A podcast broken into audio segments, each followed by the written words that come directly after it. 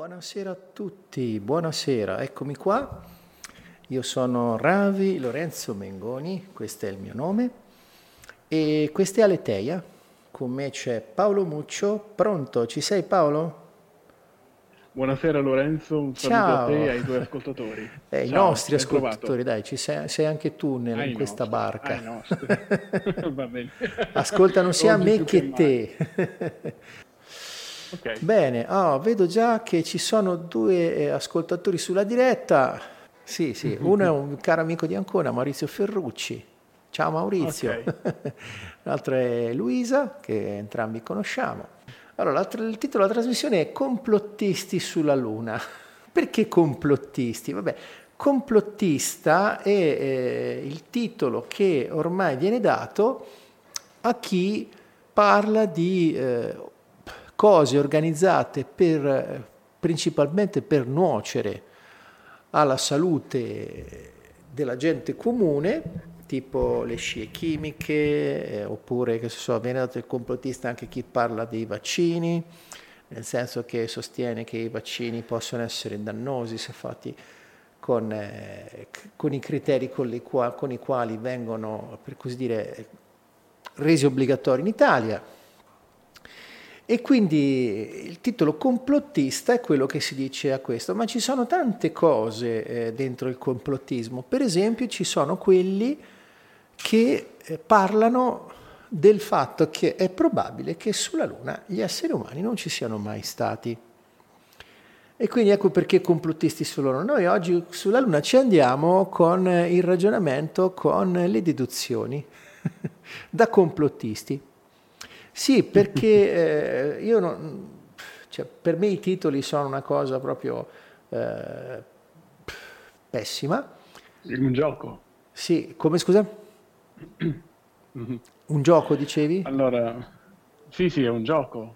È un gioco col titolo, no? Eh, sì, allora se sai cos'è ci puoi anche giocare, ma molta gente coi titoli non gioca affatto, li prende sul serio, dannatamente sul serio. E eh, se per caso osi mettere in discussione un titolo o qualcosa, eh, si arrabbiano come si arrabbiano parecchio, quindi voglio dire, cioè, D'altronde in questa puntata non stiamo mettendo in discussione nulla. Ah, Premetto noi- questo. Noi parliamo di, di evidenze scientifiche che così ci lasciano perplessi. Allora, perché eh, ho scelto di parlare della Luna? Perché di recente, il 20 luglio, è stato il cinquantennale del primo, primo uomo che ha messo piedi sulla Luna. Così dice- dicono. Ma io mi ricordo di aver visto anni fa un bel filmato dove il professor Van Allen, o dottor Van Allen, non mi ricordo quale fosse esattamente il titolo, non me ne voglia, Van Allen, no- non è quello, ovviamente non è quello del gruppo heavy metal, i Van Allen, che fa tutt'altra cosa. non credo proprio. No, quindi chiariamolo subito, questo eh, professor Van Allen lavorava alla NASA. Qui non è che dici vendeva frutta sotto casa e si è messo a parlare della Luna, no, lavorava alla NASA e stava sorvegliando la misurazione delle radiazioni che ci sono, che ha incontrato una sonda che usciva per la prima volta dall'orbita bassa terrestre, nel senso che dove orbitano i satelliti e la stazione spaziale è un'orbita bassa, molto vicina alla Terra. Invece questa navicella era stata mandata, questa sonda era stata mandata a esplorare lo spazio profondo per vedere che cosa c'era quindi in previsione di esplorare, esplorare lo spazio. Questa sonda aveva al suo interno un contatore Geiger. Il contatore Geiger è un aggeggio che misura le radiazioni, tipo quelle che si sprigionano dopo una bomba nucleare o quelle che hanno invaso il mondo con Chernobyl e Fukushima. Quindi questo contatore Geiger stava misurando le radiazioni e ha cominciato a misurare livelli sempre più alti man mano che si allontanava dalla Terra. A un certo punto questo contatore Geiger è arrivato a fondo scala, a un livello di radiazioni praticamente mortale, ed è rimasto a fondo scala per un po' di tempo. Poi a un certo punto questo contatore Geiger ha collassato allo zero. E quindi eh, questo professor Van Allen, per capire che diavolo stava succedendo là fuori, prese lo stesso tipo di contatore, un modello simile lì alla NASA, lo mise in una camera per, misurazio- per la, la- la misurazione della una camera che poteva essere inondata di radiazioni per provare lo strumento, ed osservò cosa succedeva allo strumento man mano che alzava il livello. Alzava il livello, alzava il livello, il contatore è arrivato a fondo scala, poi ha continuato ad alzare non soddisfatto, quando è arrivato a tipo eh, qualche migliaio di volte, di, mi sembra di ricordare questa cifra ma non ne sono sicuro, comunque una roba enorme di radiazioni, un livello enorme di radiazioni, a un certo punto il contatore Geiger è crollato allo zero.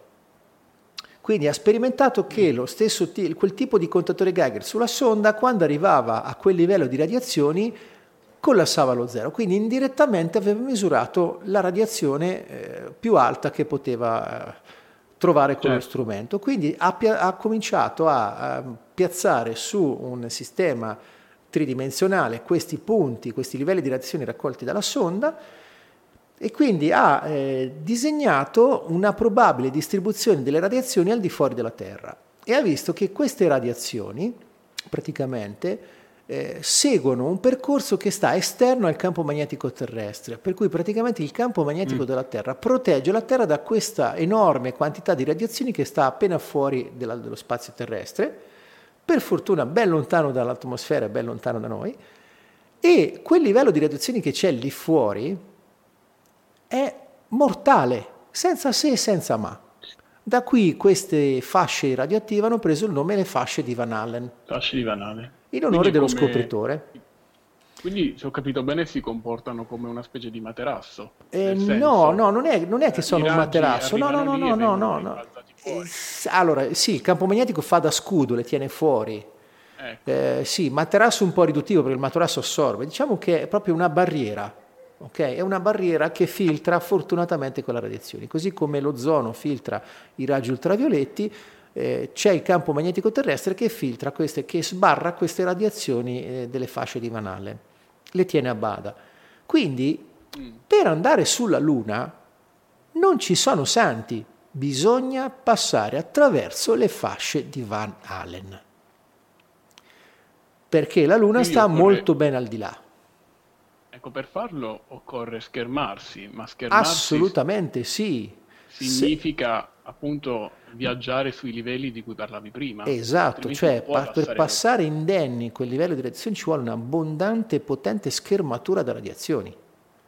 Come minimo un bello strato di piombo, che è il metallo più pesante che esiste sulla Terra, a parte l'uranio che è radioattivo, e non a caso gli schermi che usano i medici di, quando fanno le radiografie sono proprio di piombo. Okay? Quindi per poter passare le fasce di Van Allen e arrivare dall'altra parte vivi serve avere una potente e funzionale schermatura alle radiazioni. Ecco, l'Apollo 11 e le tutte degli astronauti americani non avevano nessun tipo di schermatura contro le radiazioni. Tenendo anche conto che adesso la domanda mi, mi sorge spontanea, sì. io sono un po' figlio della strada. Mm-hmm. Ammettiamo che mh, mm, queste persone siano realmente arrivate sulla Luna. La Luna, la, qual è la temperatura della Luna? Uno. E la Luna ha lo stesso tipo di schermatura che ha la Terra? O non l'ha? No, la Luna... Se allora, l'ha, in che condizioni? La Nel Luna senso, queste cose allora, la Luna non ha nessuna atmosfera, per cui non ha nessun schermo, tant'è che eh. è un colabrodo perché i meteoriti rilevano senza sforzo. E eh, sulla Luna le escursioni termiche sono pazzesche perché si parla di circa 300 gradi di escursione termica fra il giorno e la notte. Eh. per cui di notte mi pare che arrivano dove c'è notte quando nella parte dove non batte il sole la temperatura arriva a circa meno 150 gradi, mentre dove c'è il sole arriva a 150 gradi. Queste sono Quindi, le escursioni termiche eh. sulla Luna. Quindi, eh, cioè, non avendo poi atmosfera, dalla Luna la vista deve essere pazzesca. Questa è un'altra cosa che diremo dopo. Comunque sia, come hanno fatto gli astronauti? Cioè, poi quelli che sono stati sulla Luna godono ancora di ottima salute, a distanza di 50 sì. anni. Quindi come hanno fatto a superare quelle fasce senza nessun tipo di schermatura delle radiazioni? E ad essere ancora vivi? Questo, ah, mi stanno dicendo che non... Sì. Prova un po' a parlare Paolo, dicono, mi hanno detto che non si sente. Parla un po'? Non... Ci okay. sono? Io ti sento. Mi sentite? Spero okay. di... In teoria dovresti uscire anche tu. Sì, siamo tutti qua. Ok. Allora, sì, i tastini sono qui, tutti a posto. Vediamo un po'. Quindi, praticamente, eh, qual è l'inghippo? Che come hanno fatto ad arrivare sulla Luna? Vivi ed essere ancora in buona salute. Poi e non è l'unica domanda, fra l'altro. Certo, cioè, questa è la prima, questa è la prima perché questa è un'evidenza scientifica, cioè come hanno fatto a dribbare le fasce di Valhalla, arrivare vivi e tornare indietro senza nessun tipo di schermatura. Ok? O vieni da Krypton e ti chiami Kalel oppure la trovo molto difficile. ok? Soprattutto a quegli anni poi. Eh, sì, sì, no ma, sopra... no, ma la schermatura si poteva fare anche in quegli anni, ma il fatto è che non ce l'avevano. Capisci? Eh, tenendo conto che con difficoltà riusciamo a raggiungere. Tant'è che di recente, non mi ricordo 4-5 anni fa, ho visto uno spot pubblicitario della NASA dove lo speaker mm. diceva che stanno eh, progettando la nuova navicella chiamata Orion, Orion, come dicono gli americani, sì. Spaceship Orion, che dicevano, hanno detto testuali parole, sarà dotata di uno schermo alle radiazioni così potente che consentirà di andare oltre le fasce di Van Allen. Ecco. Come se fosse dicendo capito? questo, ecco, automaticamente dicendo questo è una novità, l'ha, questa, passata come novità. Questa volta, questa volta ce l'abbiamo. sì, eh, esatto. No? Prima no. quindi automaticamente non solo l'Apollo 11, ma anche le tre successive missioni. Sì, tutte le... Con... Ma... E questo, questo già è un altro fattore. Ma poi l'altro fattore molto strano che onestamente io lo racconto così come l'ho visto, perché effettivamente così poi a voi tratt- trarre le conclusioni, a voi ascoltatori. Durante i festeggiamenti, subito dopo il ritorno dei primi tre sulla Luna, questi tre astronauti, invece di essere contenti, soddisfatti per aver fatto una cosa epocale, un, qualcosa che non aveva fatto mai prima nessuno, se ne stavano seduti lì Mogi Mogi, quei musi lunghi senza dir parola. Molto Mogi. Cioè tutti che eh, festeggiavano sì. bandiere, cortei, sfilate, musica, fanfare e loro lì, zitti, zitti, Mogi Mogi. Tra l'altro ho trovato un'intervista in cui, eh, a parte che comunque eh, dopo... La, la, vera domanda secondo me Lorenzo non sì. è tanto se ci sono veramente stati sulla Luna. Ad un certo punto la domanda che mi è venuta è... Uh-huh nel periodo di quarantena, sì. dopo il ritorno, quindi dopo la caduta nel Pacifico, sì. che cosa è successo in quei giorni? Perché come hai detto tu, eh, con eh, eh, il rito, eh, il, la festa, eh, tutto montato per questi grandi festeggiamenti, questi tre, Aldrin, eh, Armstrong e Collins, Mogi, cioè con delle facce veramente da funerale sì. E addirittura le, le, loro domande, le loro risposte a quelle domande, sono state due domande importanti, una sul fatto che se si osservassero meno le stelle e tutte e tre hanno negato, incluso Aldrin che orbitava intorno alla Luna, quindi sì. Il che è smentito lui... abbondantemente dagli attuali occupanti della stazione orbitale che raccontano tutti che eh. passano ore e ore quando non sono al lavoro ad osservare è, le stelle perché ne vedono una quantità impressionante. e lui ha detto che, che non riusciva a vederne, ma la risposta eh, che hanno dato ad una domanda com'è, cioè noi lo, lo abbiamo visto da, dalla Terra, sì. ma dateci qualche sensazione, cioè com'è stare lì, com'è stare sulla Luna, cioè cosa mm-hmm. si sente veramente, cosa si prova. Sì. Il vuoto. Cioè, ah. c'è, c'è, c'è stato, ci sono stati dei momenti di silenzio imbarazzanti. Sì, sì, sì, sì, sì. Ho, visto, ho, visto, un po' diciamo, la, la, la intervista mm-hmm. e parlava soprattutto Armstrong, che comunque era diciamo, il, l'uomo di punta no, della NASA in quel periodo Esatto, non riusciva assolutamente a articolare un discorso sì, sì. senza balbettare. Non solo, ma poco dopo i tre se ne sono andati dalla NASA. Esatto, sono completamente spariti. Addirittura sì, eh, se Armstrong eh, si era ritirato in campagna uh, Aldrin era finito in depressione con la droga e l'alcolismo, cioè queste tre persone sono state sulla Luna. Sì, appunto. Ma poi oltretutto eh, ho visto di recente, ho postato anche il link sulla mia bacheca di Facebook, ho visto un video di Buzz Aldrin che eh, di recente, qualche anno fa, quindi sì. un astronauta vecchio, parlando con una bambina, la bambina ha chiesto ma come avete fatto? Cosa avete fatto? Siete stati sulla Luna? Ha risposto candidamente non l'abbiamo fatto, la verità è che non ci siamo stati. Eh, vede? Apertamente.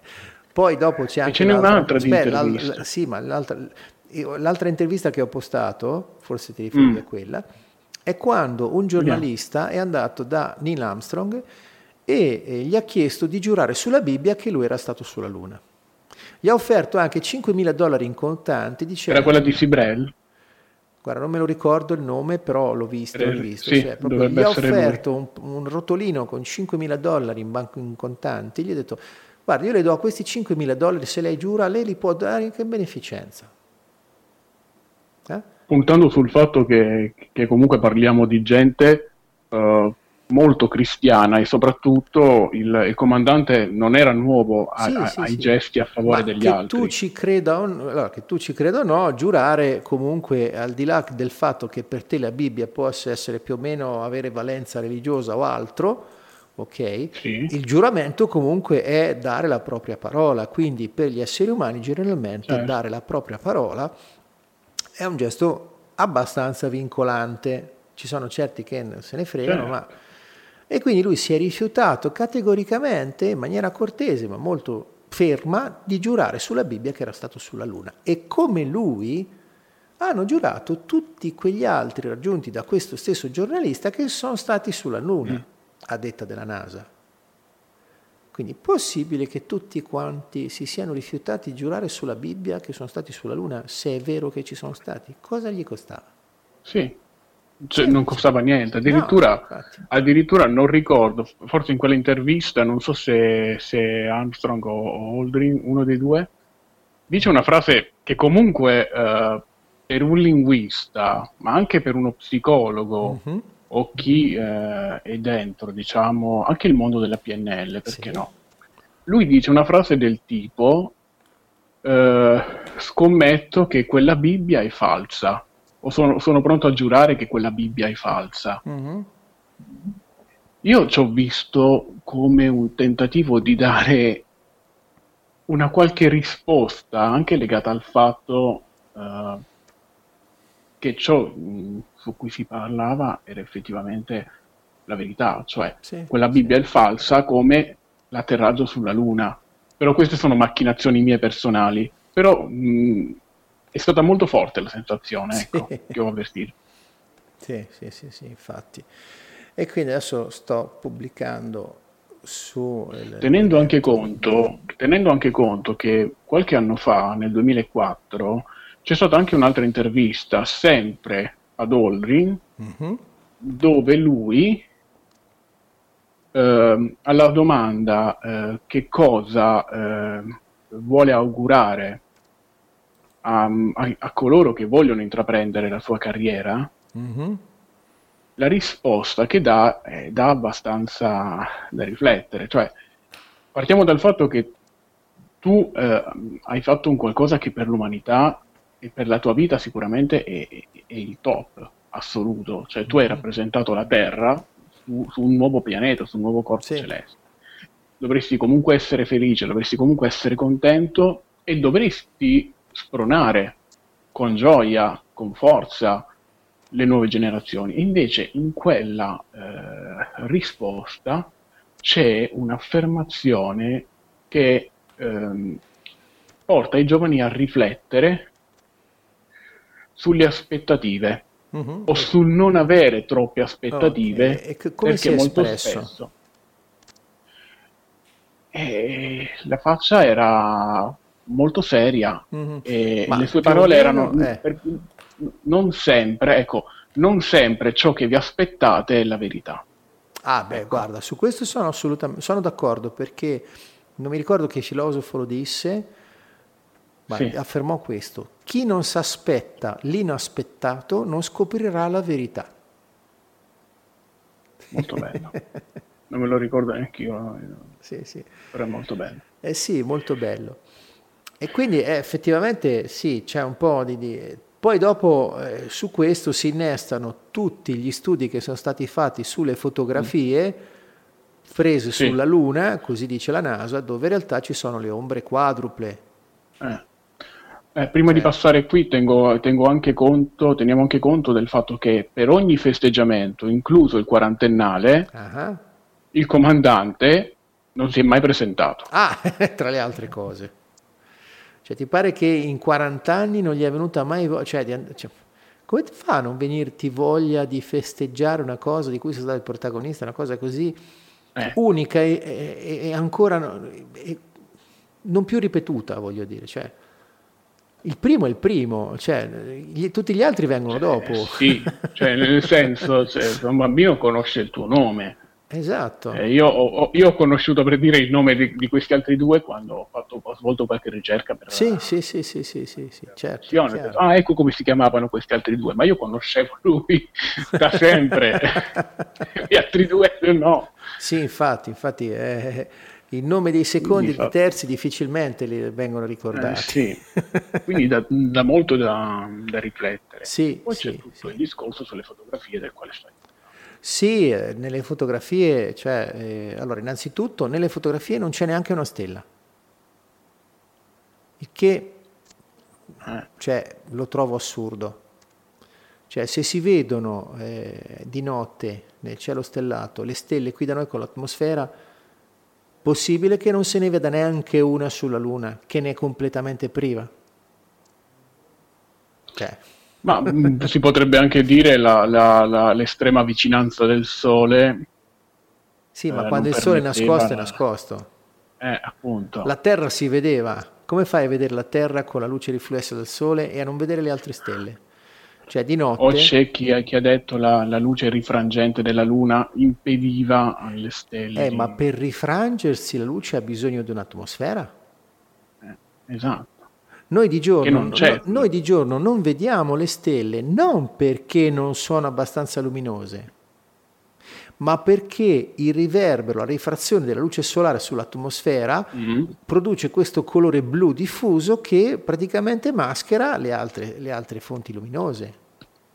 Praticamente l'atmosfera crea una sorta di nebbia luminosa blu che ci impedisce di vedere le stelle. Altrimenti potremo vedere le stelle tranquillamente capisci perché? Certo.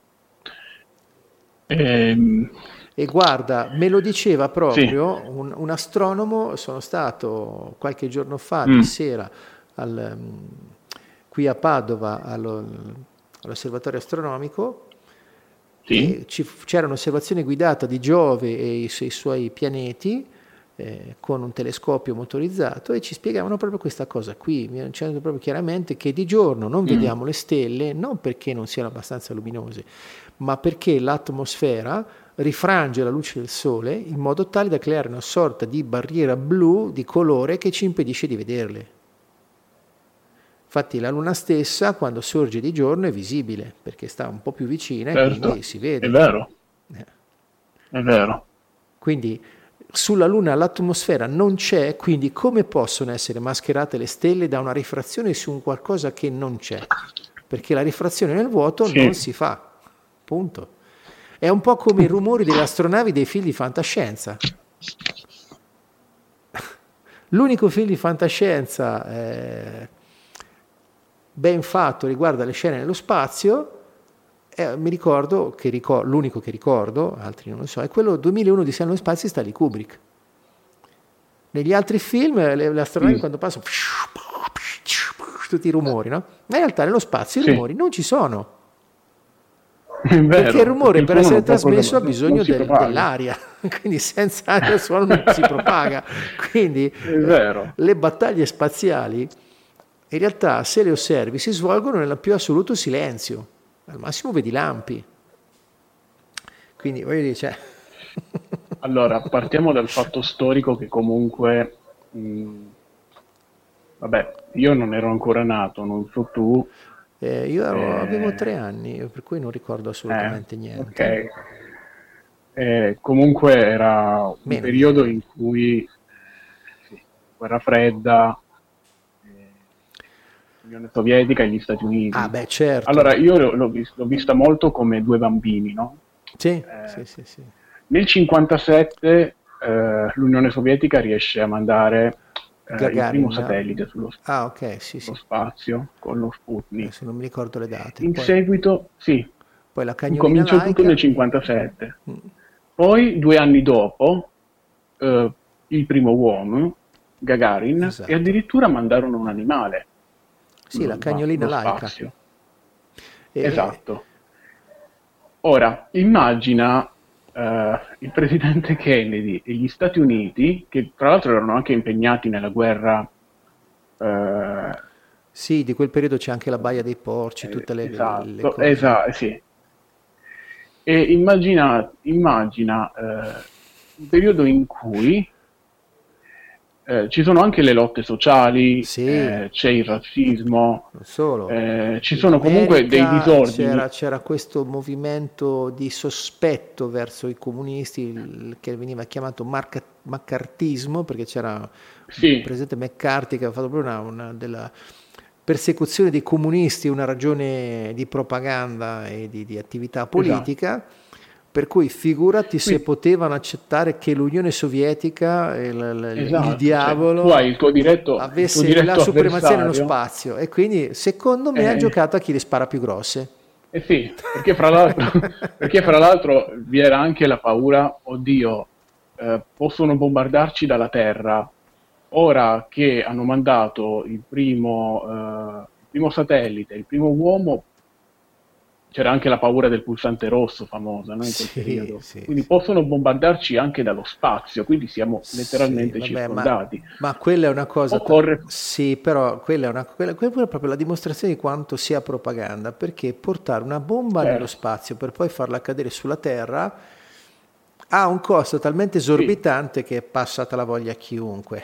Anche perché poi esatto. una volta che da lassù vuoi farla arrivare giù, prima che eh, esce dall'orbita e così, far... è talmente prevedibile che voglio dire, cioè, molto meglio un missile qui, che eh... viaggia a rasoterra come i cruise e i eh. Pershing eh. che viaggiano sotto le, le, le, il livello percepibile dai radar e che quindi cioè, come gli aeroplani moderni. No? I, i, sì. I moderni caccia hanno una guida che è semiautomatica, per cui sono in grado di seguire mm. le ondulazioni del terreno tramite un sistema di avionica in cui il pilota più o meno dà la direzione, perché un, nessun essere umano ha mm. riflessi così pronti a quella velocità da evitare le, le, le, il profilo del, del terreno. Quindi, cioè, ma di che stiamo parlando?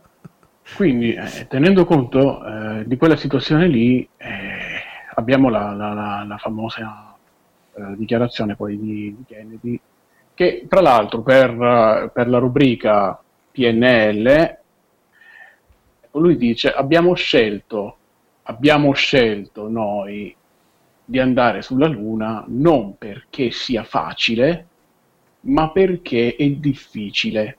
Io ci ho letto questo.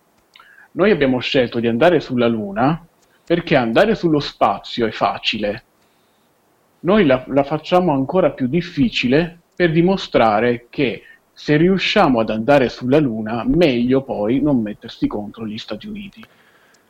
Sì, Quindi io... per me è una... Sì, sì, sì, perché può essere Io ci ho visto proprio una, una, dichiarazione nel senso faremo meglio di voi e lo faremo tra l'altro in dieci anni. Cioè con una NASA che non sapeva mh, letteralmente dove mettere le mani. Sì, poi capisci, la NASA di recente eh, hanno fatto schiantare un sat- una, una, sonda su Marte, sai perché?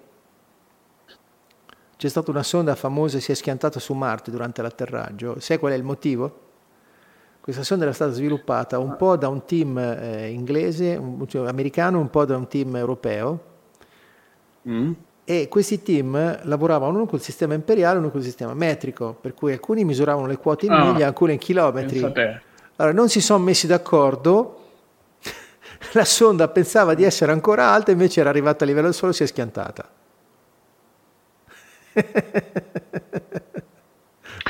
Io immagino... Perché c'era un errore nella periodo... programmazione, figurati.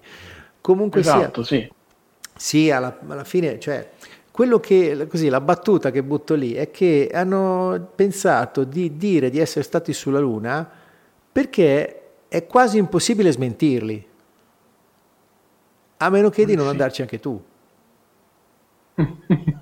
eh, tanto dalla Luna, se il LEM è effettivamente lì, non si vede perché mm. è troppo piccolo. Quindi anche se osservi la Luna, il fatto sì. che il LEM ci sia, perché praticamente sulla Luna ci dovrebbe essere la bandiera che hanno lasciato e in più la sì. parte eh, del, del, modulo lunare che ha fatto da rampa di lancio per il rientro. Mm. Perché il, il, il, che non c'è. Non si sa, non si o vede. Non o non l'hanno trovato o non si vede. Cioè, col telescopio non lo puoi vedere. Per cui in teoria... Però deve... si, si dice si però dice... si dice che stanno, stanno sviluppando, lo, lo, lo, sentivo oggi, però non, non, ricordo, stanno sviluppando un telescopio abbastanza potente da, da, da riuscire poi a fugare questi dubbi qui, cioè osservare sì, la Luna. carità, ma, certo la tecnologia va avanti, io parlo del livello dell'epoca, ma anche adesso ancora non riusciamo a vederlo, per cui vuol dire, ancora oggi non è possibile confutare il fatto che sulla Luna ci siano i resti delle missioni Apollo gli americani dicono che sono stati lì, hanno portato le rocce dalla Luna, hanno lasciato lì i mm. pezzi di astronave, ma come puoi verificarlo? Di certo c'è che eh, il, il, modulo che ha portato gli astronauti sulla Luna e che li ha portati indietro non aveva schermature da radiazioni. Infatti è quello, nel senso, in dieci anni questi della NASA dovevano trovare il modo di portare il modo c'era perché da, bastava da rivestirli di piombo bastava rivestire di piombo finestrini con vetro con tanto piombo. Il problema è che ci sarebbe voluto una, un, un, razzo molto più potente perché il piombo non è famoso per essere leggero ok? Infatti il piombo non a caso a pesca viene usato come peso per le lenze dire, cioè è uno dei metalli più pesanti sì. che c'è per cui foderare eh, una una navicella spaziale di piombo la rendeva molto più pesante, quindi probabilmente visto che, sai, se una cosa se non, gli, se non, ti serve non la fai, no? Quindi il lancio sì. stesso del, del, razzo sarebbe stato difficile farlo, ok? Che alla fine sì, ma il razzo, solo, il razzo anche... che ha portato gli astronauti sulla Luna, quello iniziale, sì. Saturno 5, era un razzo per lancio di satelliti per cui i satelliti, visto che stanno al di sotto delle fasce di Van non hanno bisogno di essere schermati dalle radiazioni mm. e quindi non potevano portare un carico così pesante.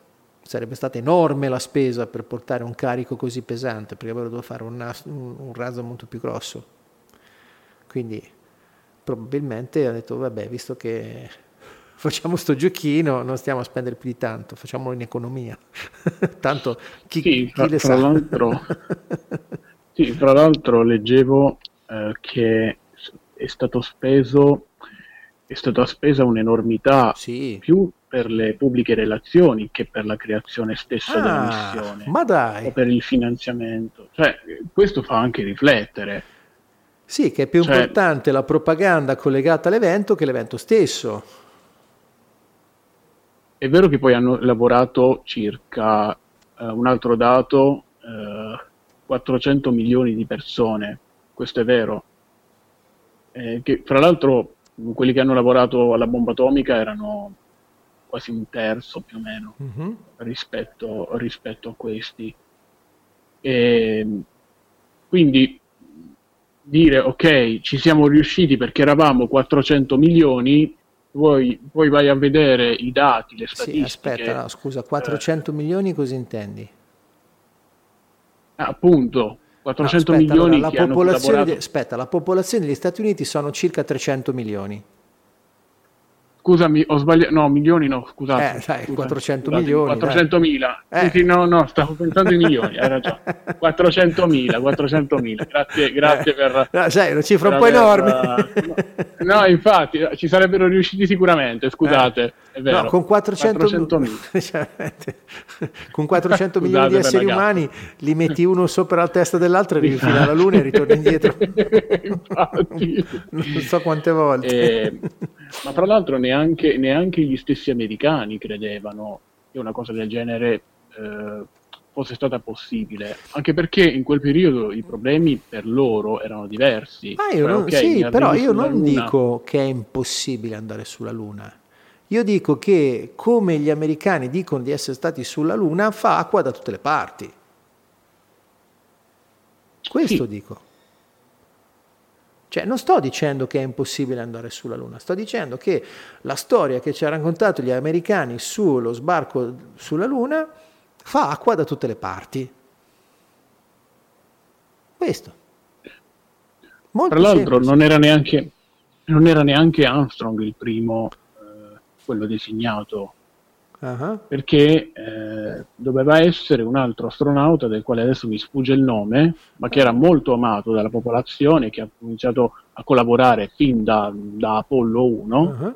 fondamentalmente, ma eh, pare che eh, si fosse impuntato sull'impossibilità di realizzare una missione del genere, quantomeno nel tempo preventivato da Kennedy. Eh, sempre da, da- da ciò che ho letto, pare che lui mandasse rapporti su rapporti a- alla NASA o a chi comunque eh, era, era addetto alla- al controllo della missione, alla gestione del progetto, e questi rapporti non venivano letti, venivano cestinati. E guarda caso, questa persona, due anni prima Mhm. dell'allunaggio, è morta. Ah, È morta bruciata dentro un razzo insieme ai due colleghi che avrebbero dovuto. Insomma, hanno fatto fuori tre, ast- tre astronauti, pare. e vabbè, ma adesso, Perché- adesso mi fai tu il gomblodisda. Eh, eh, eh, sembra strano comunque Lorenzo, eh, nel senso. Poi, fra l'altro, due anni prima dell'allunaggio erano ancora lì a, a fare, a fare delle prove, o comunque erano molto indietro sulla- sul, sul progetto, e poi due anni dopo, miracolosamente, mi arrivi sulla Luna. Vabbè, Insomma, eh, questo ti dico, che ne- cioè, non è il tempo, la quantità di mezzi o le cose che possono qualificare il insomma. risultato. Io eh, punto su questi elementi che sono inequivocabili perché basta andare a vedere la- la- la- i piani di costruzione, ma anche le navicelle su cui sono tornati dalla Luna perché sono nei musei, beh, non ci sono schermature da radiazioni. Punto. Ma nemmeno nelle tute. Per cui come hanno fatto? Semplicemente. Semplice. Senti, e per quanto riguarda le foto? Ma le foto, le foto allora, eh, se le foto fossero state fatte con luce naturale non ci sarebbero ombre multiple, semplice, perché la luce del sole ha un'angolazione unica. Voglio dire, è per questo che vanno in confusione le falene con le nostre luci? Sapevi? Te l'ho raccontato, mi sembra, no? Sì, sì, sì, ne abbiamo parlato Eh. diverse volte, sì. che le falene quando incontrano la nostra lampadina che- e arrivano nei pressi hanno una luminosità così forte che eh, cominciano a girarci intorno perché sono convinte di andare dritte. Senti, se io ti dicessi eh, è un errore di prospettiva, nel senso abbiamo scelto quella, quella posizione lì e per la prospettiva io vedo l'ombra che va da una parte e l'ombra. Ma lì ci sono ombre ce multiple in direzioni diverse, voglio dire, cioè, può probabilmente se l'avessero fatte adesso le avrebbero pulite per bene con Photoshop o simili, ma quella volta non, non potevano perché la tecnologia era più indietro, quindi sono rimaste con quelle ombre così. Voglio dire, cioè, alla fine, secondo alcuni, fu lo stesso Stanley Kubrick a girare quei film. addirittura. Sì, sì, Pensa te. sì. Sì, sì, era Stanley Kubrick dicono che probabilmente... Se... Beh, in effetti comunque dalle foto che ho visto io personalmente ho avuto la sensazione che non ci fosse, che mancasse profondità. Allora, hai in mente il film The Truman Show? Sì, sì. Ok, quello di Jim Carrey? Sì, certo. Dove vi, no, quello viveva nel, in un mondo televisivo. Sì, viveva in una fiction, ecco. in un mondo artificiale. Esatto. Hai in mente la scena finale quando chiudetevi le orecchie se non avete visto The Truman Show. Vabbè, ormai è uscito quando... talmente tanti anni che... quando lui sale le scalinate, eh, si appoggia al muro che ha lo stesso colore del cielo. Sì, esatto. Poi esce, no? Ecco io ho avuto sinceramente l'impressione, poi sai, tutto il contrario di... però io ho avuto sinceramente l'impressione che mancasse profondità, sì, sì, in alcune foto sì. non ci fosse profondità fra l'astronauta e il buio. in un certo senso. Comunque, se, e... sì, comunque, per i curiosi, se volete approfondire, eh, cercate Massimo Mazzucco lui ha fatto un, eh, un documentario sulla Luna, lo trovate su YouTube, vediamo un po' se lo trovo, riesco a postarlo, Massimo Mazzucco, un po'. Lui ha un sito luogocomune.net. Allora, vediamo un po' se troviamo l'indirizzo. Usiamo i potenti mezzi googoliani. Eccola qua, trovata.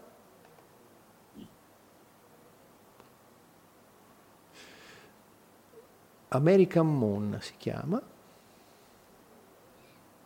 Quindi se volete documentarvi da qualcuno. La luna americana. Eh sì. Sì, infatti. È strano. Eh sì, sì, sì, sì, infatti ho postato il link. E quindi questa luna americana è un po' la luna rossa mi parli te. No? Era meglio quella, era più simpatica. e quindi che non c'è sta nessuno, cioè, più o meno, eh? Se, non me la ricordo molto bene. Chiedo c'è bene... anche un'altra, una, un'altra questione. Sì? Eh, pare che lo stesso Armstrong non abbia mai detto quella famosa frase, almeno non in diretta e fra l'altro si è rifiutato anche di, di, giurare su quella, sai la frase iconica, no? un piccolo passo per l'uomo, un sì, passo gigante per l'umanità. Sì. Pare che non abbia detto neanche quella in diretta. Vabbè, Ora ma bisognerebbe... la retorica, sai, voglio dire, cioè... bisognerebbe adesso sì, chiedere sì, chi si ricorda.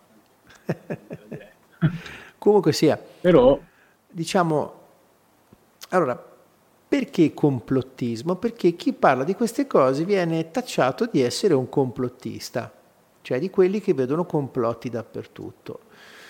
Eh, e ultimamente ho visto un fenomeno assai curioso. Ci sono diverse cose che eh, onestamente mi lasciano un po' sconcerto.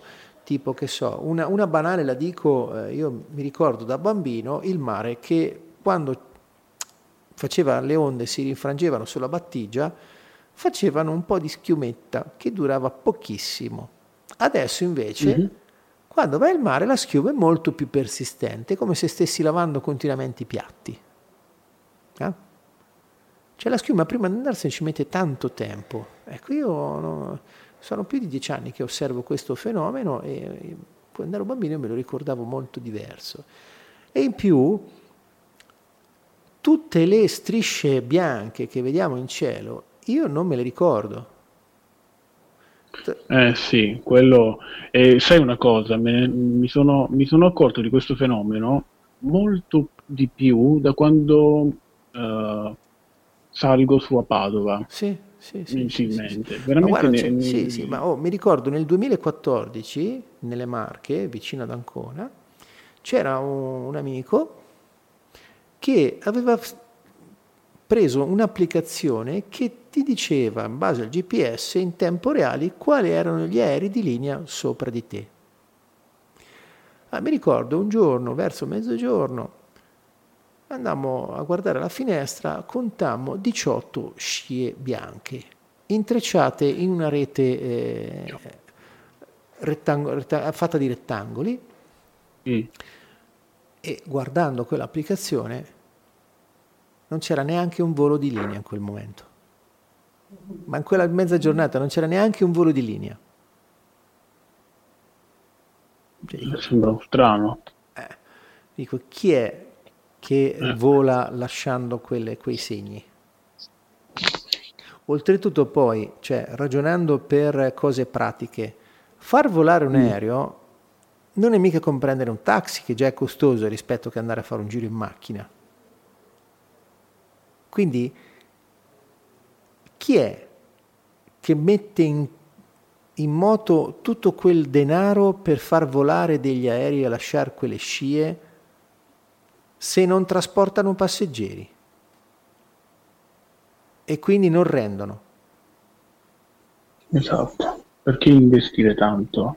Cioè, a che pro muovere appunto, così tanti eh. soldi? Cioè, eh, dire, siamo così eh, preoccupati dal debito, da tutte le nostre cose, e poi se andiamo a vedere le spese militari, sono un'enormità rispetto alle spese per il resto. Cioè, tipo, se lo Stato italiano smettesse di spendere per gli armamenti, potrebbe fare una decina di manovre correttive all'anno, praticamente. Questo è l'ordine, tanto così a, a, a, a spanne, eh? tanto per dire delle cifre così un po' a braccio, senza fare troppi calcoli precisi. Eh. Quindi, vuol dire, quindi, trate, tra, chiunque, siete liberi di trarre le vostre conclusioni, io non dico le mie perché eh, io ri, voglio riportare solo dei fatti. E eh, c'è qualcuno che parla di queste eh, strisce bianche, le chiama scie chimiche, perché secondo loro sono scie chimiche che eh, lì ci sono delle ipotesi che non sono verificabili. Alcuni dicono che servono per la geoingegneria, cioè per l'ingegneria del clima, altri dicono per alterare la condicibilità dell'atmosfera terrestre per consentire di usare armi di nuovo tipo, strumenti di nuovo tipo, ci sono le cose più fantasiose. Però la sì, cosa che ho notato la cosa che ho notato è che ci sono molti individui che sono convinti che la Terra è piatta, che nei loro mm. blog o video o manifestazioni social parlano anche di scie chimiche. Guarda caso sono tanti. Allora, il discorso della Terra piatta è un discorso che proprio per quanto mi possono stare simpatici i terrapiattisti, non sta in piedi, ma neanche un po'. Eh, Beh, no, ormai abbiamo. No, ma voglio dire, ma, cioè, al di là, guarda, ho, ho, proprio postato giorni fa sulla mia bacheca di Facebook mm. il video di un, eh, non mi ricordo se è un geometra, non me ne voglia, però dirò il nome correttamente perché ce l'ho qui. Elio Lupo ha pubblicato una ripresa dove dimostra l'effetto della curvatura della Terra sul golfo di Siracusa. Praticamente lui si è messo, e lo spiega molto dettagliatamente con tanto di coordinate GPS riprese, lui si è messo a Siracusa, al di là del golfo di Siracusa, che sono circa 25 km abbondanti, si è messo da un punto a livello del mare ad osservare verso la città, verso un palazzo ben riconoscibile, il palazzo del generale di Siracusa, che è alto una novantina di metri. Quindi ha preso un programma da un sito, ha calcolato che in base alla curvatura terrestre in un, in un arco di cerchio di 25 km avrebbe dovuto coprire circa una trentina di metri di quel palazzo. Quindi ha fatto la ripresa mm. con un puntamento GPS di, un, di, una videocamera con un bel teleobiettivo e ha inquadrato il palazzo. Effettivamente, se voi guardate il video, il palazzo è visibile solo nella parte superiore. La parte inferiore del palazzo, così come tutte le strutture che sono vicine al palazzo, sotto una certa altezza non si vedono, ma addirittura mentre stavano facendo la ripresa, a un certo punto passa una nave di cui si vede solo la coffa. C'è quel gabbiotto che sta in cima all'albero perché la nave stessa era nascosta dalla curvatura del mare. Quindi cioè, questa è una dimostrazione ottica che è possibile verificare eh, anche da noi, che l'acqua del mare non sta in piano ma è curva tant'è che in 25 km si alza di 30 metri. Certo, è una distanza minima, per cui è ovvio che ci dà l'impressione di essere piatto, però se abbiamo la pazienza di fare qualche verifica, possiamo verificare che effettivamente l'acqua non sta in piano. Dentro un bicchiere sì, ma su 25 km fa 30 metri di altezza di differenza. Quindi questa è una dimostrazione empirica che, cioè, non me ne vogliono tenere piattisti, ma è facile verificare. Poi questi fanno le teorie più fantasiose, dicono che gli aerei vanno in rotte strane mentre potrebbero andare dritti. Vabbè, una cosa che dissi una volta a un amico terrapiattista, gli dissi, allora, se è vero quello che dicono i terrapiattisti, fai così, fatti una crociera fino al polo sud e fai la circunnavigazione. Se la Terra è piatta come dici, praticamente farai più di 100.000 chilometri.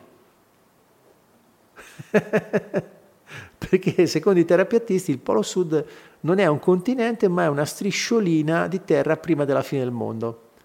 Per cui se la Terra è un disco, ok, eh, il Polo Sud deve avere una circonferenza di abbondantemente più di 100.000 chilometri. Quindi gli si fai, prova a fare questo. E poi oltretutto voglio dire, cioè, eh, ci sono tante dimostrazioni empiriche, basta prendere un sestante e fare la misura delle coordinate, cioè, e il fatto che gli aerei non volano dritti, in realtà non è perché la Terra è piatta e quindi riportati su una cartografia sferica sembra strana perché fa giri viziosi, ma perché gli aerei sono obbligati dai regolamenti di volo a, a, a prendere delle rotte per le quali hanno comunque vicino un aeroporto a portata di eh, soccorso, cioè calcolano le rotte in modo tale che in qualunque punto della rotta l'aereo, in base al carburante che ha, possa raggiungere un aeroporto in caso di difficoltà. Per questo non tagliano dritto, perché farebbero dei passaggi che gli impediscono di ottemperare a queste norme di sicurezza che l'aviazione civile si è data. Tutto qua. Quindi, perché parlo di terapeutisti? Perché quello che osservo... Ma secondo me, secondo me loro sono i primi che sanno che... Allora, io non, stanno un po' a raccontare. guarda, eh. io non, non, li conosco, eh, per cui cioè, questo mio amico, lui è in buona fede, dice, pensa che la Terra sia piatta, vabbè, oh, pensa pure quello che vuoi, però dopo quando verifichi te ne, te ne accorgi. Insomma, cioè, questo dico. Cioè, tra no, dire ma... che la Terra è piatta e l'allunaggio sulla Luna, insomma, c'è un bel po' di differenza. Sì, però capisci, allora io osservo questo Paolo, ne abbiamo già parlato, non so se lo ricordi, che allora, quando non siamo in grado di poter validare, verificare un'informazione sulla base delle nostre conoscenze, perché ci si parla di qualcosa di cui siamo ignoranti, ok? Come facciamo a poterci fidare, a stabilire se uno, uno, una, questa notizia è vera oppure no? La maggior parte della gente invece di indagare che fa? Giudica l'autorevolezza della fonte oppure eh, la quantità di, di, esseri umani che ripete quella notizia. Diceva qualcuno che una menzogna ripetuta all'infinito diventa verità. Non a caso la veritas degli antichi latini era vera quando era condivisa. Quindi praticamente, visto che eh, non è possibile stabilire per la maggior parte di noi se hanno ragione o torto chi parla di eh, scie chimiche o di altre cose, il fatto di avere gente che parla di terra piatta e contemporaneamente parla di scie chimiche e altre forme di complotto, per così dire, fa sì che la gente possa essere influenzata dalla cosa palesemente farloca della terra piatta per dire ok, questi raccontano cavolate, quindi tutto quello che raccontano questi ecco. sono cavolate perché parlano di terra piatta. Eh, eh, esatto, nel senso, se tu parli di terra piatta ed è una cavolata, allora se tu parli di scie chimiche, visto che tratti cavolate, anche le scie chimiche sono cavolate. Cioè, esatto. Cioè, queste persone fanno comunque un determinato gioco. Io certo. non so che cosa spruzzano nell'aria, qui, però per me cioè, è un po' come ce la giochiamo sulle mm-hmm. scie chimiche, ce la giochiamo sull'allunaggio, ma non voglio giocarmela sulle, sulla, sulla terra piatta. Ma io sono il primo a dire che per me la Terra è rotonda. Poi dopo c'è la, la, la, la scienziata Giuliana Conforto che dice che eh, lo spazio in realtà, lei, dice, lei sostiene che la Terra è sì rotonda, che ci sia tutto quello che dicono che ci sia, però fino a un certo limite, nel senso mm. che arrivati a una certa distanza dalla Terra, dal sistema solare, in realtà lo spazio attorno a noi è blindato e c'è una sorta di schermo dove ci fanno vedere quello che in realtà non c'è. Però questo è molto diverso da dire che la Terra è piatta. Anche di questo io non ho prove scientifiche o riscontri e quindi alla fine, cioè, boh, lascio... Va bene, io per... Vi, vi dico la cosa così come l'ho sentita. Dimmi Paolo. Vabbè, in questa, settim- questa settimana informerò anche su, come la vedono queste persone, perché poi alla fine è più la curiosità del dire ok, ma come la spiegate? Sì. Vediamo, magari, magari c'è anche una logica dietro, e allora ti incuriosisce la logica del come ci si arriva. Quindi farò finta che la Terra non sia tonda, anzi che io non sia neanche un terrestre, e, vediamo, dai, sì, beh, hai messo sì, questo, sì, ci questo, sono delle animazioni molto divertenti, molto divertenti che secondo me non hanno nessun riscontro scientifico.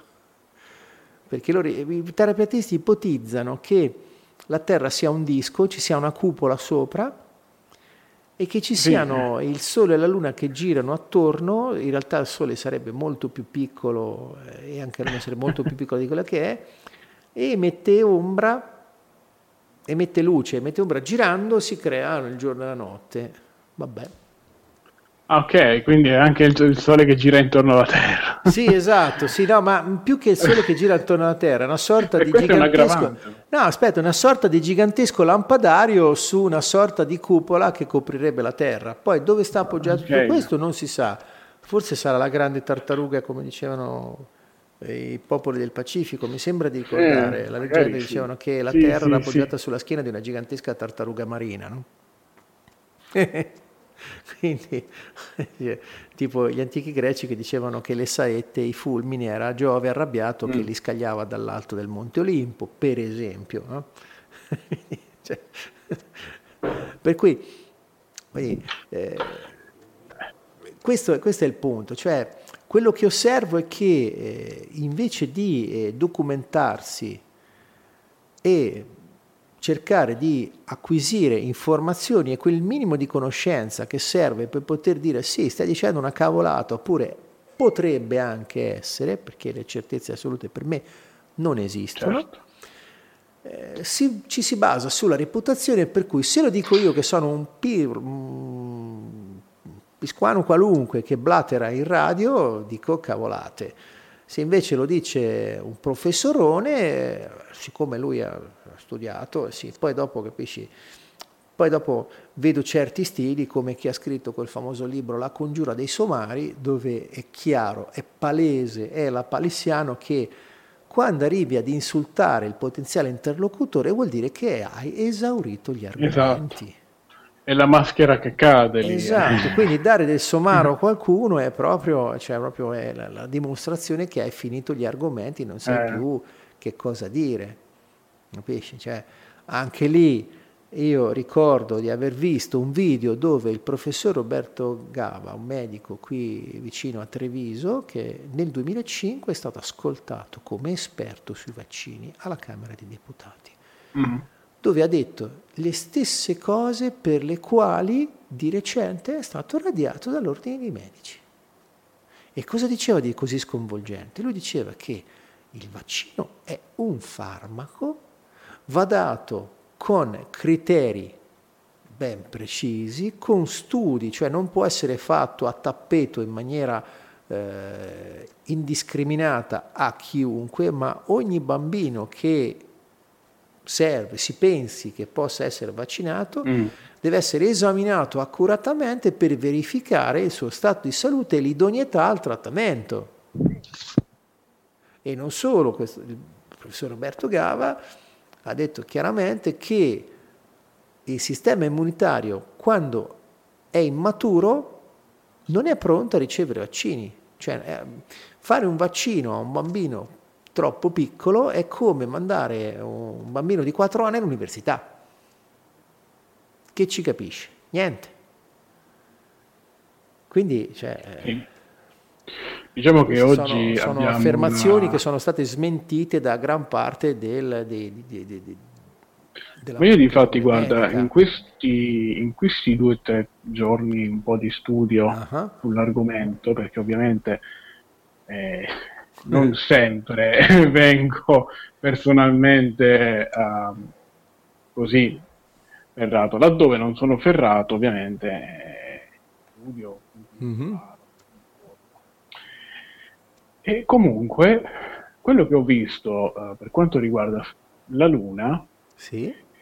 è una sorta ecco, di pari e patta, nel senso c'erano delle fonti che avallavano mm-hmm. il presunto allunaggio e c'erano delle fonti che avallavano l'effettivo allunaggio.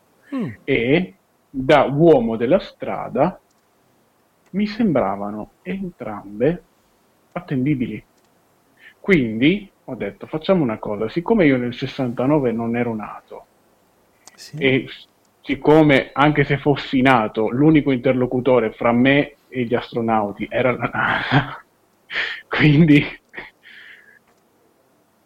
ero, ero, completamente affidato a loro, facciamoci sì. un'idea personale sul che cosa stona, che cosa invece può anche non stonare. Quindi sì. eh, non è che sono stato totalmente, mi sono accorto, ecco, che non, mm-hmm. non è che ero completamente schierato dai, sì. dalla parte del complottismo. Però poi eh, ho giocato laddove potevo giocare, cioè il fattore psicologico. Uh-huh. E i dati che avevo menzionato poco tempo fa. E e dal fattore psicologico io mi sono fatto questa domanda. Che sì. cosa spinge gli Stati Uniti ad andare sulla Luna? Perché non ci hanno pensato prima? Perché poi soprattutto dopo non l'hanno più fatto, dopo, dopo, le, dopo le, le, le, missioni del mondo? Non ci hanno più pensato. Mm. E soprattutto, perché non si è mai pensato di costruire qualcosa sulla Luna? Delle stazioni orbitanti, per dire. Mm se già nel 69 si era già stati lì. Ah, guarda, io mi ricordo quando ero bambino c'era un Domande della strada, ovviamente. Sì, guarda, prova a farlo, eh. Prova a fare un rumore.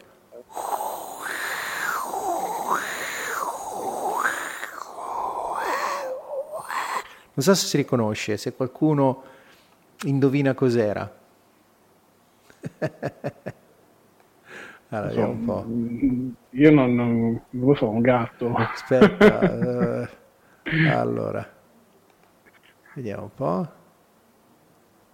Uh-huh. Vediamo un po'. Vediamo un po' se lo troviamo. Vediamo se lo trovo. Vediamo se lo trovo. Poi ecco, magari... Eh, sì. Vediamo un po' se si sente. No, qui non si sente. Ah sì, lo posso mandare da qua. No, un po'.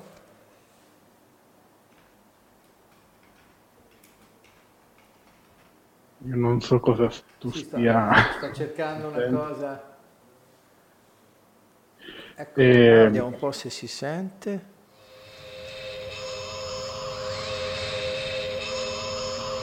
Tu non so se lo senti Paolo, ma i nostri no. lo sentono. Questo era il rumore di, di un'astronave spaziale eh, su un, um,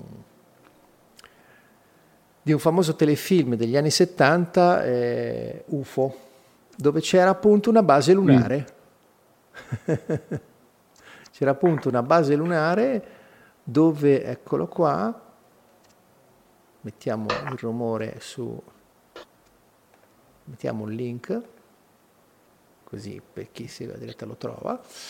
E praticamente c'era questa base lunare dove c'era il comandante Straker che eh, vivevano sulla Luna con eh, degli intercettori per distruggere gli alieni che venivano ad attaccare la Terra. E c'erano le operatrici della stazione spaziale che avevano delle buffe parrucche viola a caschetto, per dire. Sì, era un po' lo stereotipo di quell'anno. Sì, sì, sì, lo, lo spaziale, credo che... Anche per la visione del, degli alieni. Sì. Gli alieni cattivi che vengono e... a conquistare la Terra. Quindi sì, sì. Quindi Io, nel mio. Le parrucche sì. viola non le vedevo perché la TV quando ho cominciato a vedere era ancora, ce l'avevamo ancora in bianco e nero. Poi quando... Bianco e nero. Sì, sì, sì. Tra l'altro, eh, a proposito di schermi, eh, c'è anche la questione appunto delle foto e delle macchine fotografiche. Mm-hmm. Ecco, un'altra cosa che eh, è, stata, è, stata, notata riguardava proprio eh, il, il, modello delle macchine fotografiche, che adesso non ricordo, eh, che aveva questa, questa caratteristica, mhm. ossia mm-hmm. lo scatto eh, se riesce a trovarle intanto, perché non, non mi, con la, inizia con la E, ma non, non sì. eh, aveva un mirino nero al centro. Uh-huh. Aveva un mirino e aveva anche delle, de, delle bande, eh, quattro bande che eh, identificavano il limite del raggio no? in cui uh-huh. la foto veniva scattata. La caratteristica è che il mirino e le bande risultavano poi visibili nel momento in cui la foto veniva scattata.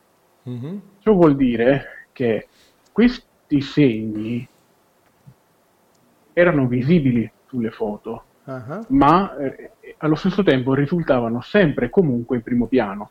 Ciò vuol dire che se io ti faccio una foto con quella macchina fotografica lì, la tua faccia è, è dietro a questo mirino. Mm. Questo mirino e queste bande sono sempre davanti ci sono delle foto in cui ci sono degli oggetti che coprono parzialmente questo mirino. C'è una foto con eh, il soldato che saluta la bandiera americana, uh-huh. l'asta della bandiera americana copre uno dei due assi, l'asse di sinistra di questo mirino. Uh-huh. Poi sull'asse di destra c'è il, lo sfondo della luna con, uh, con il cielo insomma col cielo nero. Uh-huh. Il mirino si vede da una parte, ma non si vede dall'altra, cioè l'asse di sinistra non si vede, quello di destra sì. Ma se io faccio una foto a te, quel mirino, nessuna della, delle tue parti copre quel mirino. Quel mirino è davanti. Mm. Fra l'altro, eh, un altro dubbio che è stato sollevato è, è legato anche al, al, preparare una macchina fotografica per lo scatto, quindi a, a, a giocare, a, a, cambiare l'otturatore eh, e, a, e, a, preparare la macchina per, per ogni scatto, con quelle tute. Sì. Con l'ingombranza di quelle tute, con l'ingombranza di quei guanti. E non c'era neanche l'autofocus all'epoca. Esatto, foto comunque professionali, fatte bene, in quelle condizioni da persone che sì, facevano sì, gli astronauti. Non solo, c'è anche un'altra cosa che mi stupisce. Allora, sto guardando una foto eh, su un sito di un astronauta che ha una macchina da presa, la macchina usata era una Hasselblad, ok? Esatto, era quella. Sì. Non con la E, ma con l'H. Ma montata, eh, praticamente agganciata sul torace del, della, dell'astronauta all'esterno. Mm. Ora, okay. vuoi dire, ma le pellicole che fine hanno fatto con quegli sbalzi termici? Eh, cioè questa è la domanda che mi faccio. Capisci? Già le fotografie, le pellicole erano, sono delicatissime perché se le scaldi troppo, sì. le raffreddi troppo, le alterano, esatto. si perdono le informazioni. Questi, cioè, delle normalissime macchine fotografiche perché non hanno uno spessore più grande rispetto a quelle che si usano sulla Terra. Un minimo di schermatura contro le radiazioni o la temperatura, no? Esatto, dovevano farlo con tutti gli oggetti. Non solo con le tute. Eh, qualsiasi queste, oggetto. Sì, e, e, queste pellicole passate attraverso le fasce di Van Allen, cioè le radiazioni impressionano. Cioè, se non fossero state, cioè, anche fossero state sviluppate, cioè, come facevano a sviluppare le, le pellicole a bordo del, dell'EM? Dove è tutto razionato, lo spazio piccolissimo. Quindi come hanno fatto ad arrivare sulla Terra senza essere state de- devastate dal livello di radiazione delle fasce di Van in assenza di schermatura? Eh, anche loro sono passate lì attraverso le fasce di Van Allen. No. e poi l'altra cosa buffa è che ho visto su un'altra intervista eh, un, eh, un, un, uno degli astronauti stati sulla Luna, gli hanno sì. chiesto dal pubblico, eh, qualcuno gli ha chiesto, ma scusi, ma come avete fatto a passare oltre le fasce di Van Allen?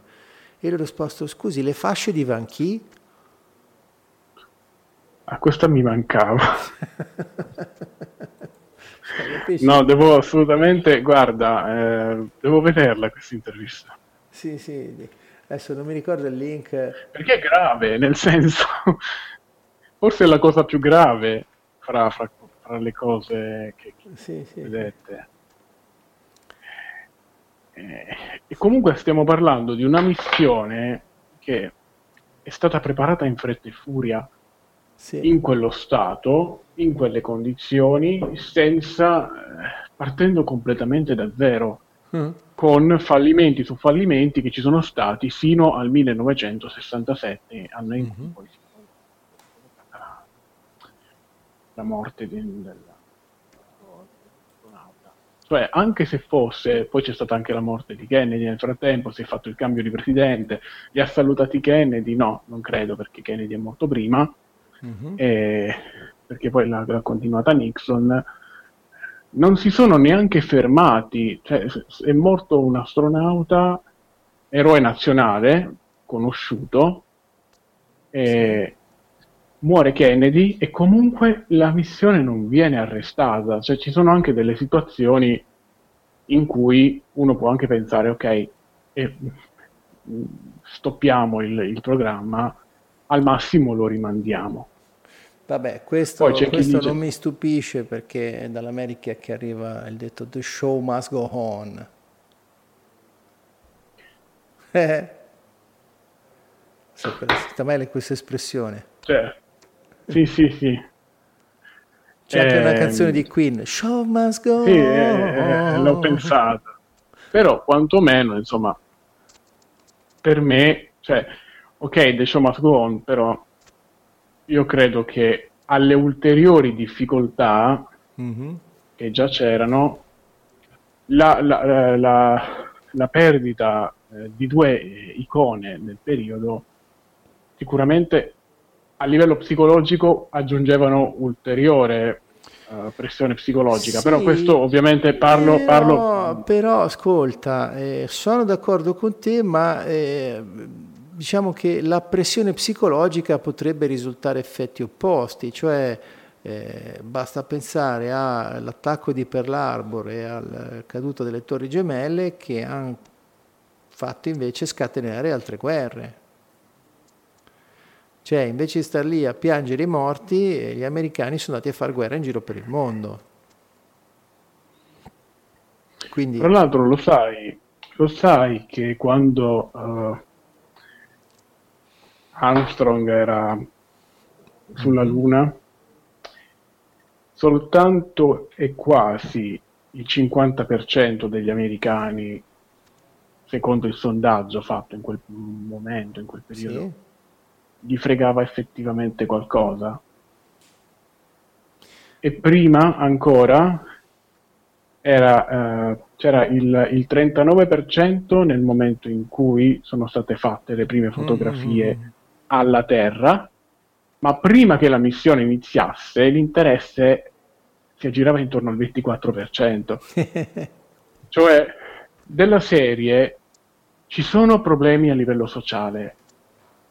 Eh, la nazione è impaurita da, da, da, un imminente attacco dei russi. Poi c'era ehm, c'era, mi sembra anche una pressione, pressione, economica da quel punto di vista, sì. perché si investiva tanto in armamenti, quindi la gente era comunque spaventata per il proprio, mm. per il proprio futuro. E mi è sembrata quasi un'americanata nel dire, ok, ci sono questi problemi, però guardate dove stiamo andando. Cioè, anche, anche a livello politico, sempre da uomo della strada, sarà la quarta volta che lo dico questa sera, non mi sembra una mossa di propaganda politica geniale, perché poi la gente non è stupida. E sono comunque anche dati che ehm, fanno, fanno, riflettere, fanno riflettere anche sulla veridicità della, del fenomeno in sé. Mm-hmm. Eh sì, certo. Altra, altra cosa che è stata notata è la storia del copione della missione, ossia ad una televisione tedesca pare sia stato passato direttamente dalla televisione americana, la quale aveva ottenuto lo, lo stesso dossier, lo stesso copione direttamente dalla NASA, mm-hmm l'intero dialogo che eh, gli astronauti avrebbero dovuto tenere con, con il controllo missione. Ah. e ci sono, e, e lo stesso uh, Sibrel, che è questo intervistatore che ha ricevuto un pugno da Aldrin sì. eh, per la questione della, del giuramento sulla Bibbia, scopre scopre un filmato in cui c'è eh, Armstrong che parla con, uh, con, una persona che sembra non essere della NASA. Mm. Allora, eh, c'è un momento in cui eh, si ipotizza che eh, l'astronave l'astronave, il razzo, la, eh, il razzo eh, va a 160 miglia, mi sembra, dalla Terra, o milioni. Eh, oggi con i milioni di miglia. allora, la distanza um, della Terra dalla Luna mi pare che sia sull'ordine delle centinaia di migliaia. Sono 348.000 chilometri. Ok, allora era 160. Uh-huh. E praticamente la NASA ha finto un ritardo perché le, nelle trasmissioni radio l'onda poi doveva certo. in questo senso anche raggiungere. Hanno ipotizzato un ritardo di 4 secondi mm-hmm. e lo hanno simulato. E in questo, in questo filmato, eh, in questo audio che è filmato coperto da, da Sibrel, nel momento in cui Armstrong doveva dire una determinata frase, si scopre che c'era una persona che teneva il conto dei secondi e poi faceva segno a Armstrong di parlare, dicendo proprio talk di questo. Ah. E lui parlava. Per quanto, mh, non lo so, può anche essere falso tutto ciò, però è, sempre un dato in più che va ad aggiungersi a quelli che abbiamo comunque sciominato sino adesso. Sì, sì, sì, per carità. Anche se questo non è decisivo, diciamo che eh, esatto. per me il decisivo è cioè, quello che, sono le fasce, che ha notato le fasce di Van Allen e l'atteggiamento dei vari astronauti riguardo al mm. giurare sulla Bibbia e, e riguardo ai festeggiamenti. Cioè, mm, boh, non dico nulla perché mie, mia, il mio tono di voce già è abbastanza eloquente, quindi fatevi le vostre conclusioni, io mi tengo le mie, come dicono a Napoli, se vi è piaciuto parlate ai nemici, se non vi è piaciuto fatevi i fatti vostri. Sì, effettivamente comunque non è una reazione di uno che è appena tornato dalla Luna. No, infatti, no. infatti, quindi che ne sai, cioè, lo trovo abbastanza eh, stonato, discordante. Quindi, quindi io la domanda che mi sono fatto è, Dimmi. nei giorni di quarantena, che cosa è successo? Ah. Li avranno? Li avranno minacciati? Forse sì, Non lo so, cioè. guarda, po- possibile perché voglio dire, cioè, eh, per essere restati così in disparte tutti quegli anni, sai, parliamo di eh, organizzazioni che hanno un potere elevato, quindi cioè, adesso cioè, col seno di poi, a distanza di 50 anni, queste cose non pesano più molto, per cui ne possiamo sì. parlare tranquillamente, ma cioè, eh, ci sono tante cose di cui non sappiamo nulla e che eh, mi, vo- mi muovono qualche curiosità, per così dire. Quindi diciamo che l'idea che mi sono fatto è che eh, i motivi più reali per le cose che accadono li potremmo eh, scoprire se fossimo in grado di eh, sì. sapere i flussi finanziari coinvolti nelle vicende. Perché certo. alla fine l'idea che mi sono fatto è che sono ormai eh, quasi tre secoli o più o meno che eh, la struttura sociale della, del, del, degli umani è cambiata ed è diventata eh, una struttura a, go- a, governanza economica, per così dire, cioè diciamo che un punto eh, di svolta potrebbe essere visto più o meno con la rivoluzione francese, cioè lì è stato il culmine in quel periodo praticamente l'idea che mi sono fatto è che eh, chi aveva il potere prima, che basava il suo potere sul possesso della terra o sulla gestione della terra, tipo i vari feudatari, i vari nobili, che vantavano diritti vari sulle terre, hanno cominciato, attratti dal lusso e dai beni eh, di consumo, ad indebitarsi e ad accettare capestri sempre più stretti da parte dei banchieri che alla fine un po' alla volta hanno conquistato il potere, per così dire, e lo gestiscono eh, indirettamente, cioè eh, un esempio per tutti, eh, la Banca di Francia fu organizzata eh, da Rothschild di Parigi su incarico di Napoleone Bonaparte. Un altro esempio eclatante, alla fine della guerra dei trent'anni, dopo che i prussiani si erano stufati di dominare in, in Francia, hanno chiesto i danni di guerra per andarsene e il risarcimento, che era inizialmente qualcosa come 25 miliardi di euro, fu ridotto a 5 con eh, l'intervento del Rothschild di Parigi, che anticipò 5 miliardi di euro più o meno e ottenne come garanzia del prestito la gestione del fisco francese. Per cui da allora in poi, quando il re di Francia metteva una cartella di debito da eh, 100 franchi, i Rothschild la compravano per 90 e la rivendevano per 95. E quindi da lì hanno cominciato praticamente, eh, diciamo che allo stato attuale, per esempio, prendo ad esempio l'Italia. In Italia le leggi per essere messe in funzione hanno bisogno della copertura finanziaria. Significa che se lo Stato italiano decide di promulgare una legge, per metterla in funzione ha bisogno di eh, trovare i soldi per attuarla. Per cui ogni regolamento, per cui non bastano solo i regolamenti attuativi, le circolari ministeriali, tutta quella serie di disposizioni a pioggia che dalla legge poi danno l'interpretazione pratica nelle attività comuni, ma servono anche i soldi per eh, metterle in funzione. Ora, questi soldi mm. da dove arrivano? Una volta lo Stato italiano poteva anche pensare di stamparli, liti fra la Banca d'Italia e il Ministero del Tesoro come ai tempi del governo Moro, come pochi ricordano, come comunque si comincia sempre più a raccontare. Adesso invece lo Stato italiano per fare le leggi i soldi li prende dalla BCE. Quindi mettiamo caso che la BCE non sia d'accordo su una legge fatta dallo Stato italiano. Basterà dire non ti do i soldi e la legge non si fa.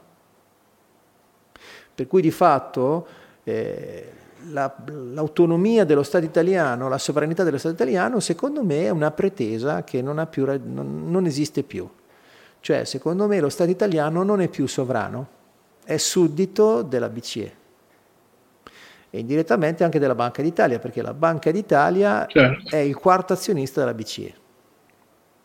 Cioè la Banca d'Italia è un istituto privato di diritto pubblico per cui è una cosa fantasiosa per dire che anche se è privato si occupa di una funzione pubblica, quindi con le commissioni del caso, perché la Banca d'Italia è di proprietà delle banche italiane, per cui c'è... La cosa che dico scherzosamente è che da, da quando eh, Berlusconi è andato al governo, prima esisteva il conflitto di interessi, adesso hanno tolto i conflitti, sono rimasti solo gli interessi. Di fatto anche il governo attuale, eh, tutto quello che aveva, cioè moltissime cose che aveva promesso in campagna elettorale sono state smentite. Proprio oggi leggevo sul giornale che eh, all'interno del Movimento 5 Stelle c'è un gran dissidio perché eh, alcuni stanno chiedendo le dimissioni in blocco dei parlamentari del Movimento 5 Stelle piemontesi perché il Movimento 5 Stelle ha detto sì alla TAV io vivevo a Torino nell'epoca in cui Beppe Grillo ha cominciato a, a creare il Movimento 5 Stelle e mi ricordo che hanno sempre detto TAV no, non facciamo la TAV, la TAV non va fatta. Adesso TAV sì. Cioè hanno fatto quello che fanno solitamente i politici, cioè promettono una cosa e poi quando al governo, vanno al governo fanno il contrario. Quindi come mai anche questi hanno fatto il contrario di quello che hanno promesso. Ci deve essere un motivo. Beh, è come...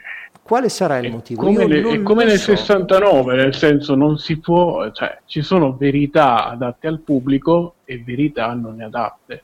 Certo, infatti, eh. esatto, esatto, io chiamo queste cose che noi leggiamo sui giornali, che vediamo in televisione, per chi la guarda, io non la guardo dal 2004, sì. che io chiamo armi di distrazione delle masse o armi di distrazione di massa, che sono molto più distruttive delle armi di distruzione di massa.